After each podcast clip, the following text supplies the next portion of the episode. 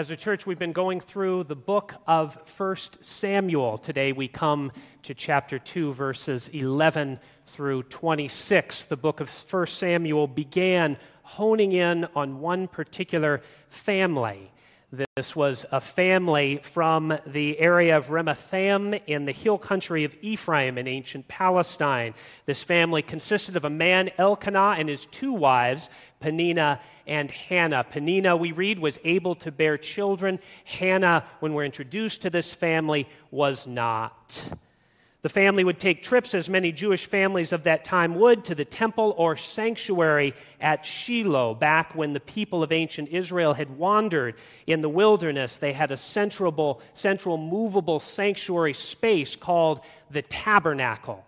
This was the center of ancient Israel's worship, and the priests and Levites would preside at this tabernacle. We read in the book of Judges that when the ancient people of God arrived in the land of Canaan, eventually they set this tabernacle for years in a place called Shiloh. At that point, it was often referred to afterwards as the temple. Years later, that center of ancient Israel's worship would move roughly 20 miles south to Jerusalem, but at the time of 1 Samuel, it was in Shiloh. There, there was a high priest who served at the temple, and there were also attendant priests that were called Levites. Levites were also representative of, representatives of the broader family of Israel, a kind of firstborn of the family of Israel dedicated to God. So those of the tribe of Levi, Levites, were occupying this place of kind of assistant priest at the temple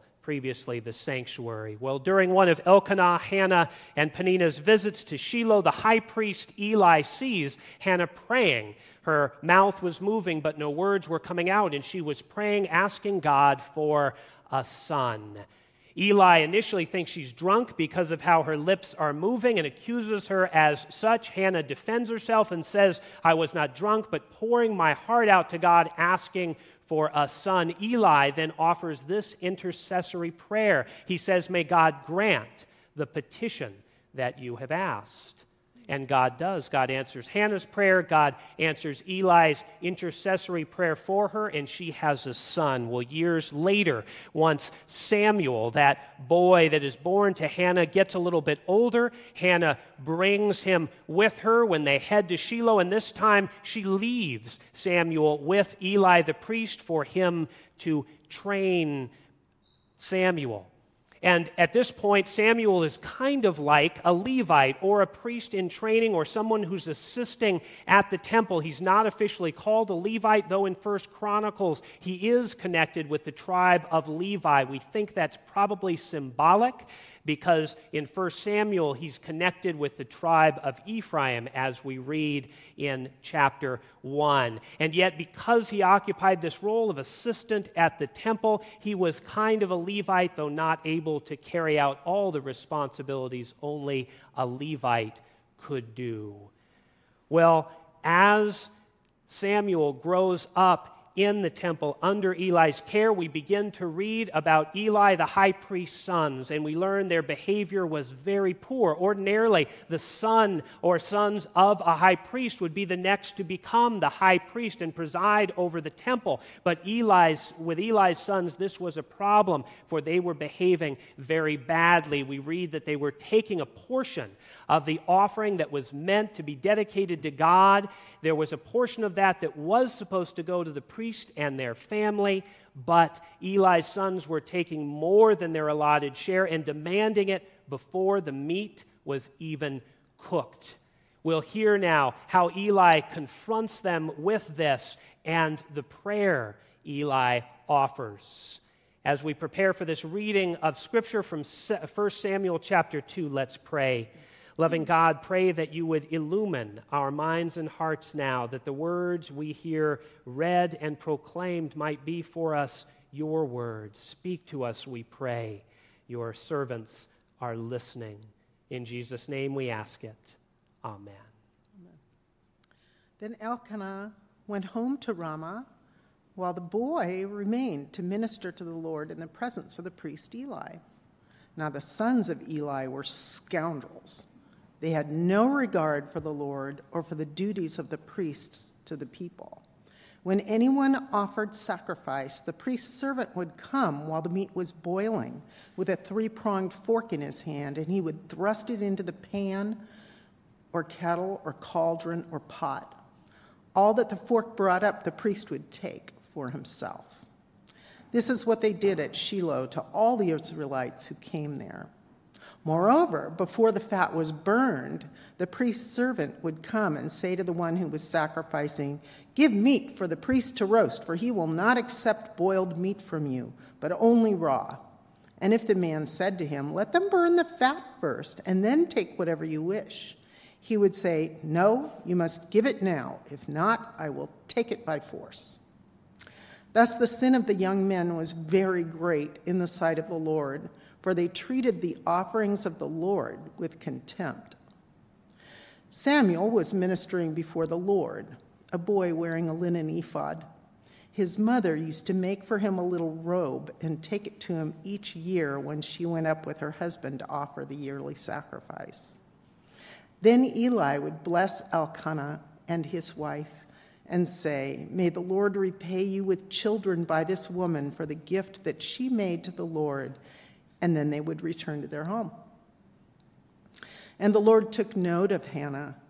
She conceived and bore three sons and two daughters, and the boy Samuel grew up in the presence of the Lord. Now, Eli was very old. He heard all that his sons were doing to all Israel and how they lay with the women who served at the entrance to the tent of meeting. He said to them, Why do you do such things? For I hear of your evil doings from these people. No, my sons, it is not a good report that I hear the people of the Lord sp- spreading abroad. If one person sins against another, someone can intercede for, for the sinner with the Lord. But if someone sins against the Lord, who can make intercession? But they would not listen to the voice of their father, for it was the will of the Lord to kill them. Now the boy Samuel continued to grow both in stature and in favor with the Lord and with the people. This is the word of the Lord.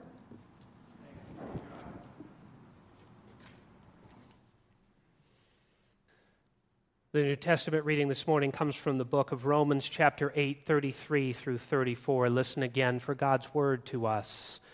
Who will bring any charge against God's elect? It is God who justifies. Who is to condemn? It is Christ Jesus who died, yes, who was raised, who is at the right hand of God, who indeed intercedes for us. This too is the word of the Lord. Thanks be to God. I remember a time back in high school when I was uh, realized the immense power of an intercessor. I was encouraged by my music teacher at that time, Mr. Heldman, our high school choir director and the director of high school musicals, to apply for a summer program at Berklee College of Music in Boston. This was just for high school students, a chance to learn music theory, to go further with our chosen instrument, and get to play in ensembles with other high school students. It sounded like a great opportunity to me. And the application required a few things. One is it required an audition tape. Well, I made an audition tape of my piano playing, but I knew that anyone with a keen ear, any music professor or judge of musical excellence, would note that it was sort of mediocre. I was not the greatest piano player then or today. We got to see the cross country meet recently that both my daughter Lucy and Isaiah Givens was a part of over at the Rose Bowl Friday night. And if you were com- to compare me to a runner at that time, I was a person who would have been right in the middle of the pack of runners, probably towards the back. But I knew there were great other musicians because I had a friend my age, Richard, who was amazing classical pianist. He would have been at the front. Isaiah Givens was a full minute ahead of number two runner, a full minute just about. That's how far Richard Park was at the time ahead of me. I knew my music playing skills were modest. I was towards the back of the pack, but I had this hope. I had an intercessor I had a music teacher who I thought would speak to me and say, Hey, this guy's got great potential. He loves music. Give him a shot. And when I was accepted, I assumed it was because of that intercessor. Intercessors have power. I've since realized this when I've been asked on many occasions to be a reference for people, not just simply high school students, but often to be a reference these days for those who have been members of Knox and gone through the ordination process and then are looking for churches. A pastor nominating committee will be considering someone like Lindsay Anderson Beck or like Steve Wiebe, and they'll call me and say, So, what do you think about this person? Would they be a good match. And I've discovered that it is significant what an intercessor says, whether you say, yes, this person will be a great fit for that church or not. Intercessors can play a wonderful role. In the time of 1 Samuel, the role of the high priest in many ways was that of an intercessor. That was a great power that the high priest held. They would offer intercessory prayers for the people, especially on festivals like Yom Kippur. They would ask for forgiveness of God. They would plead on behalf of the people for God's forgiveness. In today's passage, we read of how Eli offers an intercessory prayer for Hannah, prays that Hannah and Elkanah might have even more children. And God answers this prayer as they're blessed with three sons and two daughters after Samuel. We read in Psalm 106 that when the ancient people of God were wandering in the desert, they ate sacrifices that were dedicated to the dead. This practice, we believe, was associated with the worship of Canaanite gods. And God was so angered by this that God sent a plague. The way the plague finally stops is through the intercessory prayer of the high priest at that time, Phineas. High priests were a great intercessor. An intercessory prayer can still today, as then, be a powerful ministry. I remember early on in the pandemic when I suffered a minor back injury, hearing that many of you were praying for me. That meant a great deal. Daniel Lavin has shared with me just this week how much it's meant to him that so many of you have been praying for him as intercessory prayers, bringing the concern of his infection in his foot and the surgery that followed that and his healing to God in prayer. Thank you for those prayers. And sometimes we need intercessory prayer because we don't have the strength or maybe at the time the faith we yearn for in order to pray. Marilyn McEntyre tells of a time that she had a friend whose wife was dying, and this friend struggled to pray. She asked this friend at one point, Shall we pray together for your wife? And he just said, I can't do it right now. I can't pray, but I would love you to pray. I need you and others to pray for me right now because I don't have the strength. That friend would return to prayer, but for that season, the prayers of others lifted up, the intercessory prayers meant a great deal to him. Sometimes we all need others to pray for us. Hannah needed others to pray for her when she struggled with infertility, and Eli offered intercessory prayers.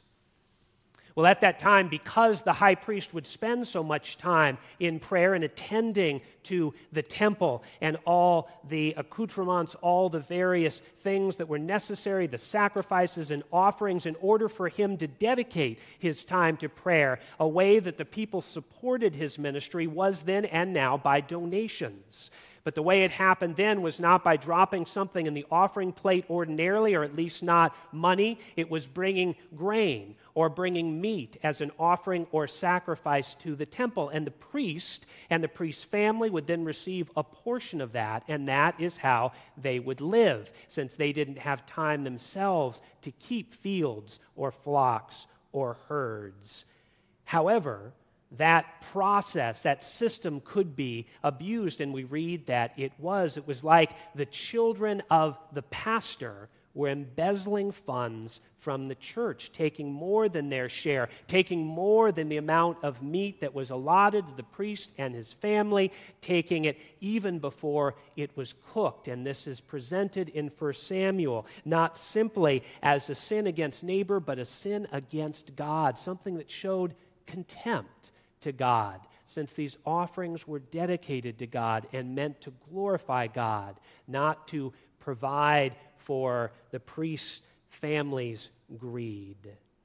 And so, Eli confronts his sons with their bad behavior. And he confronts them as a high priest, as one very familiar with the power of intercessory prayer, by posing for them a question, a question that still resonates with us today. And the question is this, as it's articulated in today's text. If one person sins against another, Eli asks, someone can intercede for the sinner with the Lord. But if someone sins against the Lord, who can make intercession? It's one thing for a person who, say, has stolen a bull to return that bull, to ask forgiveness of the neighbor from whom he or she has stolen the bull, and then to ask the priest to pray, to intercede for God on behalf of that person who stole the bull. The priest Eli would know how that works. However, if someone directly sinned against God and continued to do so, how was an intercessor to ask for forgiveness? That's the question Eli poses. For example, think of a courtroom. How is a lawyer to offer a defense for a defendant if the one who that defendant has injured and continues to injure is the judge? At that point, doesn't it become a relationship between the defendant and the judge? And how does the lawyer have power that only the judge has to forgive? Well, as Christians, we read that dilemma, the intercessor's dilemma. How does one intercede in prayer when one has sinned against God? We read of that and we imagine precisely the kind of intercessor you would need. You would need someone who could be a bridge between that human defendant and that divine judge. And that kind of intermediary, that kind of intercessor, we read in the book of Romans and elsewhere in the New Testament, like in Hebrews, that is what we have in Christ. In Christ, on the human side, we have a Savior who presents us blameless before God as we're united with Christ by faith. In Christ, on the divine side, we have a forgiving judge who does not condemn, but declares us beloved, forgiven, welcomed into the family of God. Today's passage from 1 Samuel reminds us of the incredible power and role of the intercessor that we have in Christ, the one who answers the question of Eli if someone sins against the Lord, who will make intercession? As Christians, we profess Christ is the one. He is for us the great high priest who makes intercession for God's people. In Eli's time, we read that the repercussions of the great sin of Eli's son, the consequences of that, was death. In Christ, we believe we have a Savior whose power was even greater than death. And so, if today's passage points to the terrible consequences of sin when it speaks of the impending death of Eli's sons, the story we hold by faith is one of forgiveness and new life, thanks to the intercessor we know and have in Christ. Well, today's passage ends with a reminder of the power of intercessory prayer as Eli's prayer for Elkanah and Hannah that they might have more children is answered. As Christians, we believe yet another prayer in this text would finally be answered the prayer for a great high priest who could make intercession for us with God, reconcile us with our Creator, and overcome the power even of the grave. That is what we believe we have in Christ, one who intercedes in prayer for us today. And so, friends, with that great intercessor, that great high priest, we are then led to follow that Savior where he leads. And where he leads is the very form of intercession that he himself practiced. We intercede as our Savior showed us we're called to intercede, as He intercedes for us. We intercede as advocates for the immigrant seeking asylum And so we continue to pray for and accompany Irma in her journey of seeking and we hope receiving asylum. We intercede for the unhomed through our housing justice work, and we intercede for victims of racial profiling and for the earth and the ways it has been harmed by human hands. We intercede. We're advocates for others, and we intercede in prayer. We intercede offering prayers of intercession for others in the name of our great intercessor, Jesus Christ. You may have heard of a day John Wesley describes back in 1956 when Christians offered up a great intercessory prayer. He wrote that the King of Britain had called for February 6th that year to be observed as a day of solemn prayer and fasting in Britain, for France was threatening an invasion.